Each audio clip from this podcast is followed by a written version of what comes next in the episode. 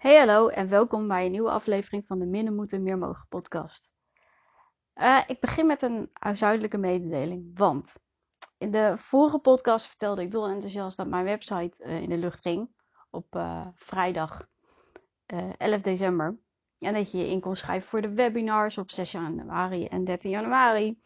En dat je nou ja, rond kon kijken en voor het programma. En dat je misschien kon inschrijven voor een kennismakingsgesprek.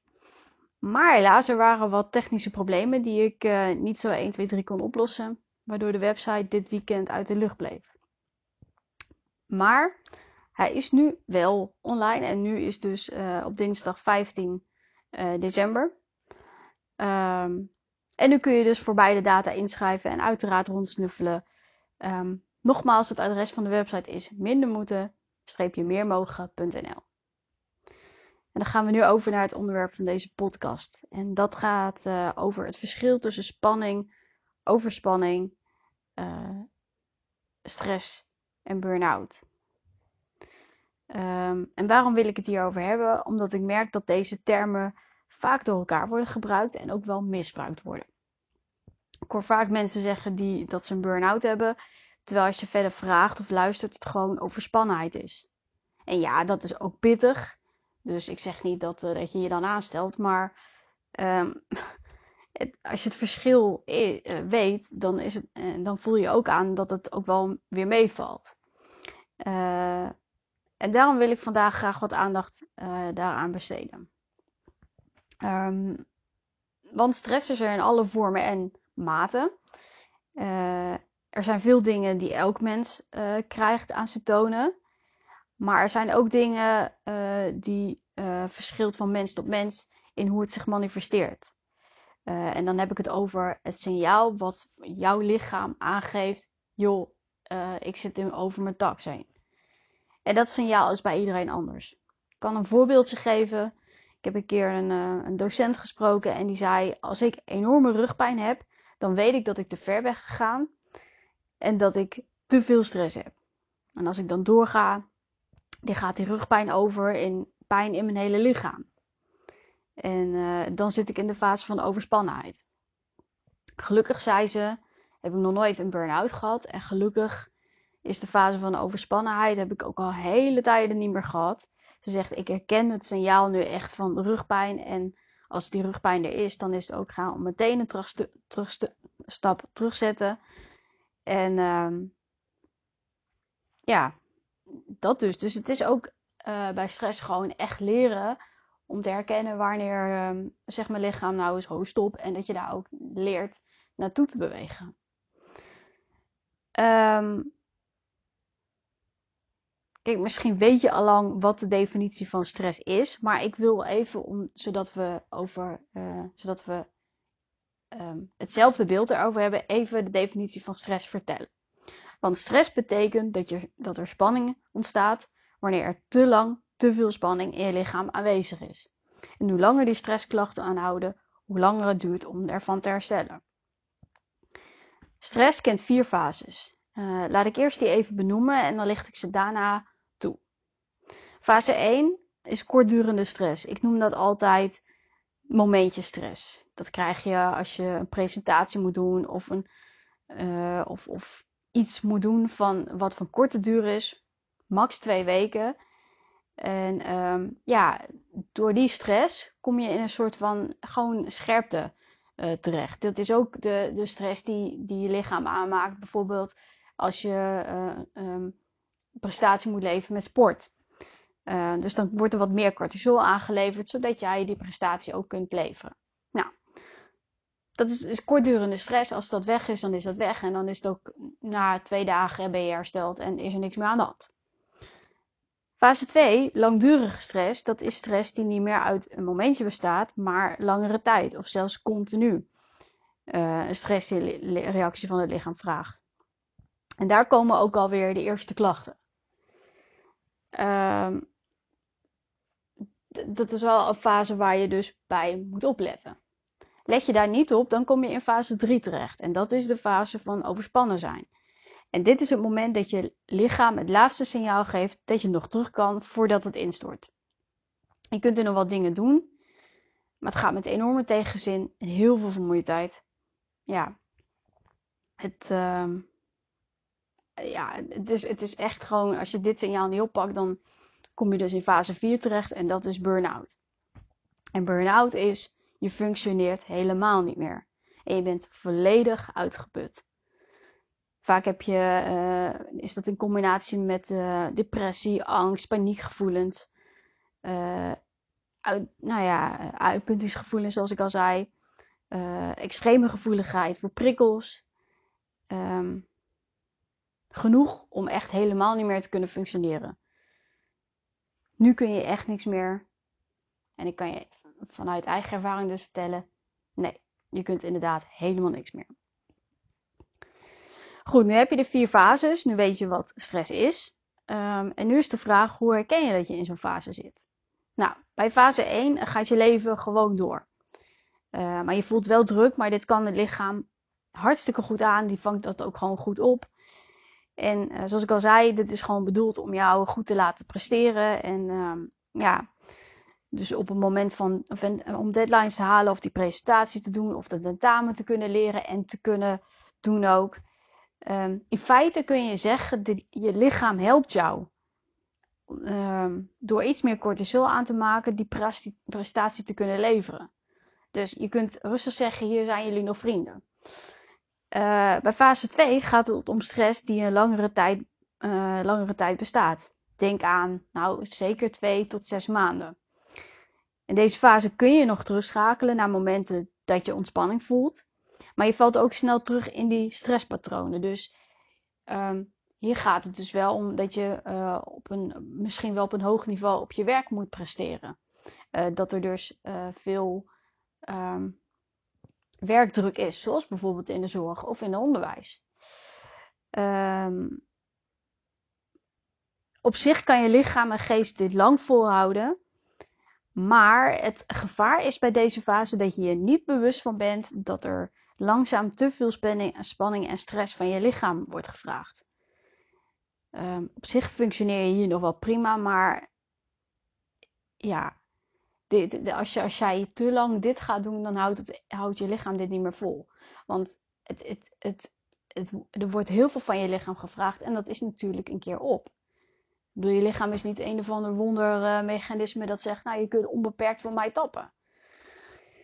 Um, en in feite zou ik zeggen, dit is echt al gevaarlijk. En hier is het ook wel zaak dat als je uh, merkt, ik kan eigenlijk niet meer terugschakelen, dat je hier hulp uh, bij vraagt. Um, want dit is ook een fase uh, waarin je vluchtgedrag gaat vertonen. In de vormen van bijvoorbeeld alcohol, wat bij heel vaak bij mannen gebeurt. drugs, dat is wat ik heel veel merk bij studenten op dit moment, waar ze in vluchten. vrouwen doen dat heel vaak in shoppen, veel willen feesten. Nou ja, en er zijn, er nog wel tal van andere vormen die zorgen dat je denkt dat je aan het ontspannen bent, maar dat eigenlijk niet doet. Um, want hoe kan dat nou? Het is eigenlijk dat je, dat je, dat je, het is een kortdurend uh, ontspannings iets eigenlijk. En, maar het zorgt er nog steeds voor dat je in, in, een, een rush bent. Um, ja. Ik hoor bijvoorbeeld ook, zoals ik al zei, ik hoor veel studenten die, die bijna zonder schaamte en ook nog wel best openlijk erover praten van ja, om het nemen van de pillen om stress aan te kunnen. En dat vind ik zorgelijk. Ik vind het verdrietig dat, dat tegenwoordig de student van, van vandaag dat nodig heeft. Um, want als zij dat nu al nodig hebben, dan kun je rustig van uitgaan dat ze binnen vier jaar in fase 4 zitten. Um, en wat ik al zei, deze fasen zijn allemaal kortdurende geluksmomentjes. En uh, het doet niet wat ze horen te doen, namelijk gewoon teruggaan naar fase 1. Um, ehm, en hoe jij terug naar fase, aan, eh, fase 1 gaat, dat is afhankelijk van uh, je eigen uh, systeem. Maar één ding is duidelijk. Um, het, het, um, wat ik zelf heb gemerkt is dat, dat rust zoeken, vinden, voelen heel belangrijk is. En dat vind je niet door door te blijven jakkeren.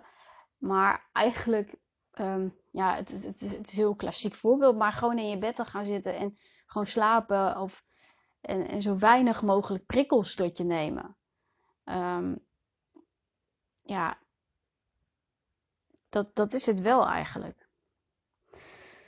Um, goed, in deze fase ontstaan ook veel klachten, zoals aanspanning van spieren, waardoor, bijvoorbeeld, waardoor bijvoorbeeld hoofd en nek en rugpijn ontstaat, zoals die docent dat al vertelde. Um, en hoe komt dit? Dit komt omdat de spieren tijdens die stressvolle uh, periodes onvoldoende tijd krijgen om te herstellen. Uh, de spieren verzuren en gaan pijnlijk aanvoelen. En dat verzuren dat heeft ermee te maken dat het dus de hele tijd ja, ja spanning voelt. Um, dit proces kan ook s'nachts optreden en bij het opstaan kun je dan uh, je stram en stijf voelen. En ook hier gaat heel veel pieker bij gepaard. Um, negeer je deze fase, dan kom je aan in fase 3. En dat is de fase van onze overspannenheid. Um, en in deze fase merk je heel duidelijk dat je je energie kwijtgeraakt bent. En dat je het gevoel dat je uitgeput bent. Uh, regelmatig merk je dat je concentratieproblemen hebt. En dat is heel naar. Want uh, normaal gesproken denk je, uh, doe je gewoon de dingen. En nu kost het je zoveel tijd om je focus naar, naar wat je wil te brengen. Um, je merkt dat je slechter slaapt. Je piekt nog meer. En dat zorgt ook voor dat je heel druk in je hoofd voelt. En dat hoofd ook veel meer vol met watten voelt. Um, nou ja, wat, wat ik de hele tijd heb gehad, is dat je geheugen je in de steek laat. En dat is uh, echt verschrikkelijk. Ik heb het uh, zo gehad zelfs dat, uh, dat, dat iemand, en volgens mij heb ik dat ook wel in een vorige podcast verteld, dat iemand mij iets, ik, ik weet nog, dat, dat ik voor een interview ergens uitgenodigd was. Voor dat, dat was echt dus in de over, toen ik in overspannenheid verkeerde. Ik was uitgenodigd voor een interview. Diegene stelde een vraag. Eh, ik, ik moest gewoon nog een keer de vraag horen, omdat ik gewoon die vraag kwijt was en dus niet nog een keer kon antwoorden. En ook niet het antwoord kon geven. Um, ja, bij een burn-out ben je echt een totale zeef. Maar op dat moment ben, ben je ook al best wel een zeef. En dat is heel vervelend. Um, ja, en verder um, ervaar je uh, angst. Dat is dat, ik moet je zeggen, ik heb dat niet zo gevoeld. Maar ik heb mensen uh, gehoord die dat uh, zeker ook hebben. Um, nou ja, je kunt buikpijn voelen, rugpijn, hoofdpijn, nekpijn. maar het gekke is, en dat is echt heel raar. Dat, ik herken dit toen ik dit las. Al die dingen, dat relateer je niet naar dat je stress hebt, maar aan andere dingen. En ik, ik, um, ik heb dat ook gehad. Dat ik dacht, ja, nou ja, ik, het zal wel daaraan zijn. Dus je gaat overal de schuld aan geven, maar je, je, je hebt niet het signaal van, ja, maar misschien heb ik gewoon stress en moet ik nou gewoon eens even stoppen. Um, dus je kunt denken van, eh, dat je al die klachten hebt en dat je denkt, ja, maar ik heb het ook druk. Ja, nou ja, prima. Of ja, het gezin, daar, is het ook niet, daar gaat het ook even niet zo lekker mee. Of uh, ja, ik sport veel. Uh, dat soort dingen. Um, maar als je, ik, ik zou zeggen, als je dit soort dingen bij jezelf nu herkent en je merkt dat je dat inderdaad ook doet, dat je het aan andere dingen uh, aan het schuld aan het geven bent, doe dat niet en neem je stress heel serieus. Um, kijk, het heeft zeker met de activiteit te maken, maar niet met de activiteit of de situatie. Het is dat jij aan het negeren bent wat jouw lichaam tegen jou zegt. Het lichaam praat tegen jou. En dat doet het niet snel, zoals ik net al uit heb gelegd. Um, dit is dus de laatste fase voordat je, uh, naar, voordat je naar in een burn-out gaat. Waar je lichaam heel hard zijn best doet dus om te laten zeggen van... Uh, joh, je moet stoppen. Um, en als je in deze fase zit, dan is dit ook wel de fase dat, je, dat, je, dat, je, dat het niet vanzelf overgaat met eventjes rustig aandoen. Um,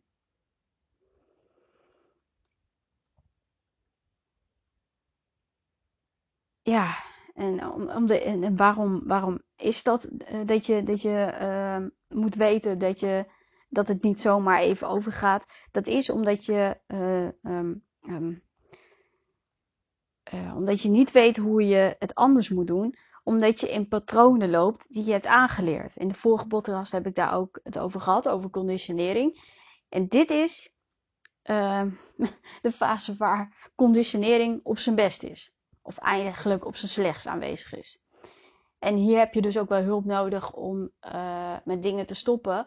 Omdat het is niet voor niets dat jij zo ver door bent gegaan. Dus is er ook wel um, iemand bij nodig die jou laat zien van dit is waarom jij het doet en dit is wat er nodig is om het te veranderen. Dat kun jij niet in je eentje, want dat is, dat is veel te ingewikkeld eigenlijk. Want je hebt iemand nodig die even die zaklamp erop schijnt en laat zien, kijk, dit is het. Um, nou ja, dan komt het moment als jij niet dit herkent en niet naar een, een, een, eh, een eh, specialist gaat, um, dat je dus niet ingrijpt en dat je op een dag, zoals ik in 2014 voor het eerst, uh, voor je laptop zit en er helemaal niets uit je handen komt. Um, en er, ja, je echt helemaal niks meer kan. Um, en hoe, je, hoe herken je dat? Weet je, er zijn heel veel signalen, maar een van de dingen wat, wat ik heel concreet nu kan zeggen, waardoor jij nu kan zeggen, ja, dat herken ik. Um, nou, je bent moe maal 20. Je bent niet zomaar moe, je bent kapot moe. Um, je hebt, wat ik al net al refereerde, een slecht geheugen maal 30. Er, blijft helemaal niks in dat hoofd uh, zitten. Uh, je functioneert echt helemaal niet meer. Je bent volledig uitgeput. Uh, vaak zijn er een, een, depressie, angst en paniekgevoelens wel bij, uh, bij, bij betrokken. Ik heb dat ook wel gehad, paniekgevoelens. extreme gevoeligheid voor prikkels heb, je, heb je last van. Genoeg om helemaal niet meer te kunnen functioneren. Ik bedoel, van licht wat je normaal prima kunt verdragen dat is in één keer veel te fel en veel te naar. Um, in deze fase heb je een geheugen van, nou ja, zoals ik al zei, een, een, van een goudvis en een concentratie van nog uh, niet een minuut. En een energiepeil van helemaal niks. Um, dit is een fase waar ik je eigenlijk niet hoop te vinden. En waar ook het programma Minder Moeten Meer Mogen misschien ook wel te licht voor is. Um, dat mag ik nog gaan ondervinden, maar ik denk het wel. Uh, en waarom denk ik dat? Omdat een burn-out betekent um, dat je uh, eigenlijk je hele leven, maar dan ook echt alles onder de loep mag gaan nemen en gewoon moet veranderen. En dat vraagt, uh, vind ik wel, gespecialiseerd werk. En daar bedoel ik mee een psycholoog. Of een, ehm, coach die, die, die um, nou, echt gespecialiseerd is op het gebied uh, van burn-out. Wat ik, wat ik, ik, ik, ik ken, ik, uh, ik heb heel veel uh, ervaring en kennis over stress, normale stress en al dat soort dingen meer. Maar een burn-out, dat is echt van een hele andere categorie. Dat is gewoon echt eventjes iets heel anders. En misschien wil ik wel in de toekomst mensen gaan helpen met burn-out. Maar ik vind, als ik dat doe, Uh, dat hoor je al aan me. Um, het, is, het is van een andere orde. En dus vind ik dan dat ik ook daarin uh, meer specialisme moet hebben. En daar ook in opgeleid moet zijn. Om, uh, om, dat, om daar kun, te kunnen helpen. Um, kijk, en hier kom je bij het voorbeeld uit waar ik van zeg. die burn-out wordt nog wel eens misbruikt. Um, Want ik kan je zeggen, ik, ik hoor nog wel eens mensen die na drie maanden nou weer vrolijk naar hun werk gaan. En dan hetzelfde werk gaan doen. En hetzelfde leven wat ze hebben weer uh, oppakken. En dan uh, zeg je, nou ja, ik ben, ik ben er wel weer een beetje. Um, nou, dat is niet dat je dan burn-out bent. Um, niemand kan na drie maanden weer helemaal opstaan. Uh, als je zo zwaar onderuit bent gegaan. Dat, dat, dat, nee, dat bestaat gewoon niet. Um, in het, in het meest lichte geval ben je na een half jaar weer een beetje op orde. Maar ga er maar zomaar vanuit dat je, dat je ehm, misschien wel 9 tot een jaar, 9 maanden tot een jaar wel bezig bent om weer helemaal op te krabbelen. Dat, dat kost gewoon even tijd. Um, even om, om terug te kabbelen naar mijn uh, burn-out. Bij beide burn-outs was ik echt doodmoe. En zo slap als een vaatdoek. Ik, de, de, in de eerste zeven maanden had ik echt geen behoefte om, uh, om uh, iets te doen. Um, ik had pas na zeven maanden een heel klein beetje energie om iets te doen. Um, en bij de tweede was ik zeker negen maanden verder. Het heeft bij mij 2,5 jaar geduurd voordat ik weer een beetje terug was bij fase 2.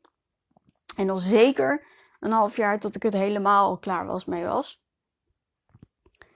Um, ja, dit duurt gewoon wel echt wel eventjes. En dat beseft niemand, ook niet een werkgever, uh, dat je dit zomaar even doet. Uh, dit kun je ook niet in je eentje oplossen, zoals ik al zei. Um,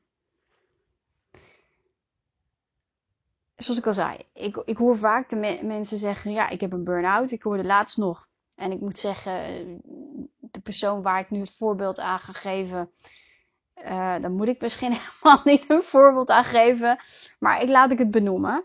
Um, Femke Louise hoorde ik zeggen dat ze een burn-out had. Uh, ze wist niet wie ze was en ze was heel erg moe. Ja, dat, dat, is, dat is iets heel anders. Ik bedoel, dat meisje is 21 en um, kijk, op die leeftijd maak je zoveel ontwikkelingen door. Daar word je inderdaad heel moe van. Dat herkent iedereen. En op die, 21, op die leeftijd moet je nog ontdekken wie je bent. Dus dat, nee, dat, is niet, dat is niet een burn-out, maar het is iets wat, waarvan ik merk dat mensen heel snel en te vaak gebruiken zonder te weten wat dat betekent. Um, ja, zoals je ziet, er zit echt heel veel verschil in. En je moet uh, vind ik, heel erg oppassen met zeggen uh, dat je burn-out bent. Wat ik wel uh, van mening ben, is dat je inderdaad steeds meer hoort, en zeker bij jongeren tussen de 20 en 30, hoor je heel, heel snel dat ze een burn-out hebben. En ja, dat is wel zo. En hoe komt dat nou? Um, kijk, ik ben geen deskundige, ik ben geen, uh, geen um, pedagoog. Maar uh, ik heb ondertussen wel wat verhalen. Bijvoorbeeld, ik heb het boek gelezen van die uh, Die toen de tijd echt een heel mooi programma op RTL 4 had. Waar ze Patricia Pai en Peter Bart um, um, bij uitgenodigd had. Um, ik weet even niet meer hoe ze heet, maar zij. En dat boekje heb ik dus gelezen. En daar had zij, denk ik, een stuk of drie verhalen in opgenomen. Van jongeren die inderdaad ook een burn-out hadden. En stuk voor stuk kun je daar een patroon in zien dat ouders te weinig aandacht voor ze hebben. Maar ook te veel, ze noemen dat curling-ouders. Mensen, mensen die, die eigenlijk alles voor hun kinderen oplossen. En um, niet um, genoeg verantwoordelijkheid aan de kinderen geven, maar gelijk naar hun uh, leraar gaan en zeggen: zij heeft een slecht cijfer, dat komt door jou. Als jij uh, naar het HBO of MBO gaat, dan um, ben je wat volwassener, dan zijn je ouders wat meer op de achtergrond. En als jij dan in één keer met zoveel verantwoordelijkheid wordt geconfronteerd, um, en, uh, en je ouders zijn niet meer zo op de voorgrond, dan uh, is het heel moeilijk om met wat je niet hebt aangeleerd, namelijk um, met verantwoordelijkheid omgaan, met tegenslagen omgaan, met hele andere dingen, dan kom je heel snel in een, in een uh, stresssituatie terecht. En um, ja, als je niet oppast uh, in een burn-out, omdat, en dat heeft weer met iets anders te maken, en dat lees ik daar ook wel uit en ook wel in andere verhalen. Um, veel ouders, die, um, die, die hebben, vind ik, best wel onmogelijke eisen bij hun kinderen. Die gewoon verwachten, jij, uh, jij gaat gewoon een universitaire studie doen. Jij doet de beste opleiding. En uh, jij moet een uh, huis met drie verdiepingen kopen. Die ouders die stellen con constant verwachtingen naar hun kinderen toe. Die moeten ze waarmaken. Um, tel daarbij, YouTube is natuurlijk nu voor heel veel jongeren heel vrij toegankelijk. En waar heel veel YouTubers met heel veel geld zitten en de duurste merk aan hebben. En kinderen daar heel gevoelig voor zijn. Uh, vandaag de dag moet je als jonge puber zo sterk in je schoenen staan. Wil je daar niet super onzeker van worden. Ook Instagram met al die prachtige meiden die, die zich helemaal laten verbouwen. Dat zorgt voor onzekerheid, dat zorgt voor uh, prestatiedrang eigenlijk. Tel daarbij ouders op die heel veel van hun kinderen verwachten. Nou, dan heb je een, een, een, um, ja, een onmogelijke opgave eigenlijk voor als jij heel jong bent. Want dan heb jij torenhoge verwachtingen als je van het HBO afkomt. En die zijn er niet. Dus dan ben je keihard aan, aan het werk. Terwijl dat er nog helemaal niet um, in het verschiet ligt. Ik, ik, ja, en dat vind ik heel, heel verdrietig. Um, dus ik, ik snap wel waar het vandaan komt dat uh, jongeren zoveel een burn-out hebben. Die, die, die kennen hun grenzen niet en die zijn zo hard aan het werk naar iets wat eigenlijk niet bestaat. Je kunt eigenlijk zeggen, die zijn aan het uh, luchtkasteel fietsen. Ja, dat gaat niet. Ik heb ook eens bij een meisje in de klas gezeten die, die, die, die, uh, die was een stuk jonger dan ik. Die was op dat moment was ze 20 jaar. Ik, ik moet je zeggen, ik ben een best wel een lange uh, student geweest. Ik ben een, zogenaamde stapelaar. Dat wil zeggen dat ik op MBO 1 ben begonnen en HBO nou ja, in stapjes weggekomen. Dus ja, voordat ik op de HBO zat, was ik 5, 26. Dus alle klasgenoten die ik had, die waren veel jonger. Dat meisje, dat was 20 en zij had op dat moment al drie burn-outs achter de rug. En zij had de verwachting, um, dat vertelde ze me ook, um, om. Uh, ik, ik, ze noemde een raad, ik weet niet meer wat voor was, maar een raad. Uh, daar wilde ze op haar 23ste inzetten. Terwijl uh, zo'n raad, daar heb je gewoon wel even wat bagage voor nodig en ervaring voor nodig. En daar kom je misschien op, je, op zo'n vroegste ergens begin 30. Um, ehm, zij was heel veel eisend voor haarzelf. En op een dag toen uh, studeerden wij samen af, want ze, ja, ze had wat vertraging afgelopen. Ik ontmoette haar ouders. En ik snapte opeens waarom dat was. Daar zat een, uh, er stond een man die, die, die heel veel van haar dochter vroeg. En dat kon ik merken aan de taal uh, die hij uh, sprak, hoe hij, ja, hoe hij zich gedroeg. Zijn, haar moeder die, die was advocaat. Ja, nou, dus ja, die, die moest, het, het, het, feit dat zij allebei universitair afgestudeerd waren en zij maar HBO, om het zo maar te zeggen. Dat zorgde alleen al voor dat zij uh, zich daar onzeker over voelde en dus, nou ja, uh, uh, zo hard werkte om ergens te komen wat eigenlijk op dat moment helemaal niet realistisch was. Zeker met een opleiding. Ik heb al verteld, ik studeerde toegepaste gerontologie. Uh, ik denk als jij aan de andere kant nu zit, dat je denkt, toegepaste wat? Ja, weet je, dat is iets wat ik um, tijdens mijn studie um, heel vaak kreeg en heel vaak moest uitleggen. En als jij alleen al gewoon um, uh, aan gewone mensen dat moet uitleggen, dan moet je dat ook bij je werkge bij een werkgever doen, bij een recruiter. En dan kun je vergeten dat je met zo'n onbekende opleiding, die nog niet eens zijn dienst heeft bewezen, dan kun je vergeten dat jij um, daar uh, zomaar terechtkomt. Nou, ik ga niet vertellen hoe het met dat meisje is uh, afgelopen, maar uh, wat ik wel weet is dat ze niet daar werkt nu op dit moment. En ze is nu op dit moment echt 23. wel, ze doet wel echt andere fantastische dingen hoor. niet, dat, niet dat ze niet, niets, niets kan. Maar ik, ik wil maar zeggen, er is veel druk bij die uh, bij die generatie. En daardoor zorgt, daardoor uh, zijn er heel veel burn-outs. Maar ik wil wel zeggen, ik, ik denk dat er wel een verschil is tussen dat soort burn-outs en mensen die al een tijd aan het werk zijn en dan burn-out gaan. Ik denk dat daar wel een verschil in zit. Um, ja. Oké, even, even uh, tot slot. Um, als je dit beluistert en je hebt op dit moment last van stress. Um, en misschien heb je wel een burn-out en denk je van de programma minder moeten meer mogen. Dat, dat zou misschien wel heel goed kunnen helpen. Nou, weet je, ik, ik zou je graag willen helpen. Ik zou willen kijken of, of dat inderdaad uh, uh, mogelijk is. Ik bedoel, dan heb ik die ervaring ook. um, en als jij op zoek bent naar meer rust, naar meer ruimte, naar meer vrijheid.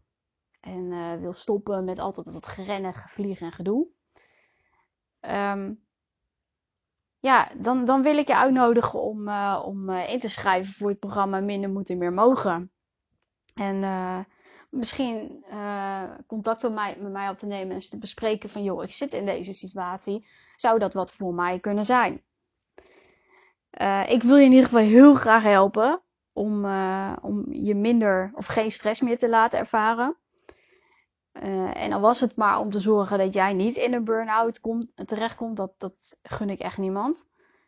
Um, op uh, mijn website mindermoeten-meermogen.nl kun je alle informatie daarover vinden. Uh, en dan kun je dus ook inschrijven voor het webinar op 6 of 13 januari. Um, en misschien denk je nu ook aan, aan een collega of aan een vriendin waarvan je denkt, die, die, die zou eigenlijk wel uh, geholpen mogen worden. Nou, weet je, ik help haar graag. En stuur deze podcast door, stuur de website door. Um, ja, ik, ik, uh, ik wil heel graag uh, dit stressprobleem heel graag voor mensen oplossen. Helpen oplossen. Want er zijn heel veel collega's die ook dat doen. En ik, ik, ik zie het als van, zoals ik al zei, we zijn conculega's, vind ik het.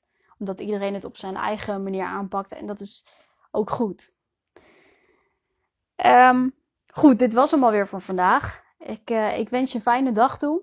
Ik, uh, ik hoop dat je ondanks uh, het heftige nieuws van gisteren toch een beetje de komende weken doorkomt. In ieder geval heb je wel een goed excuus nu om te zeggen van 6 of 13 januari, dan ben ik hartstikke vrij. Want ja, waar moet je nu nog naartoe? Nergens. Dus ja, ik hoop je te zien bij, bij mijn programma, bij mijn online lancering van mijn webinar op 6 of 13 januari.